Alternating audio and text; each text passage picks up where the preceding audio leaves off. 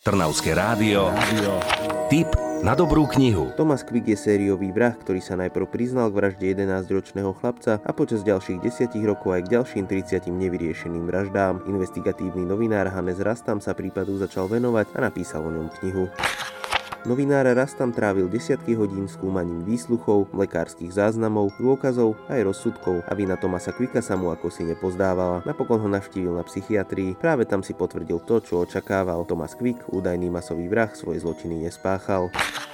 Kniha Prípad Tomasa Kvika s podtitulom Ako sa rodí sériový vrah prináša sondu do prípadu, ktorý sa stal najväčším justičným omylom v dejinách Švédska a možno aj celého sveta. Ukazuje, ako veľmi sa švédska justícia mýlila a čo všetko dokázala prehliadnúť u chorobného klamára vydávajúceho sa za páchateľa. Prípad Tomasa Kvika dostane čitateľa až do hĺbky prípadu, ktorý sa môže zdať neuveriteľný alebo realitou. Kniha je pútavá vďaka dôkazom, ktoré autor ponúka, ale aj vďaka štýlu, vďaka ktorému sa cítite ako asistenti vyšetrovania a čo je najstrašidelnejšie, páchatelia možno stále behajú po slobode. Knihu Prípad Tomasa Kvika s podtitulom Ako sa rodí sériový vrah od spisovateľa a novinára Hanesa Rastama spoznáte podľa nápaditej obálky a nájdete ju v knihkupectvách. Čo je nové vo svete kníh ste počuli vďaka kultúrnemu centru Malý Berlín.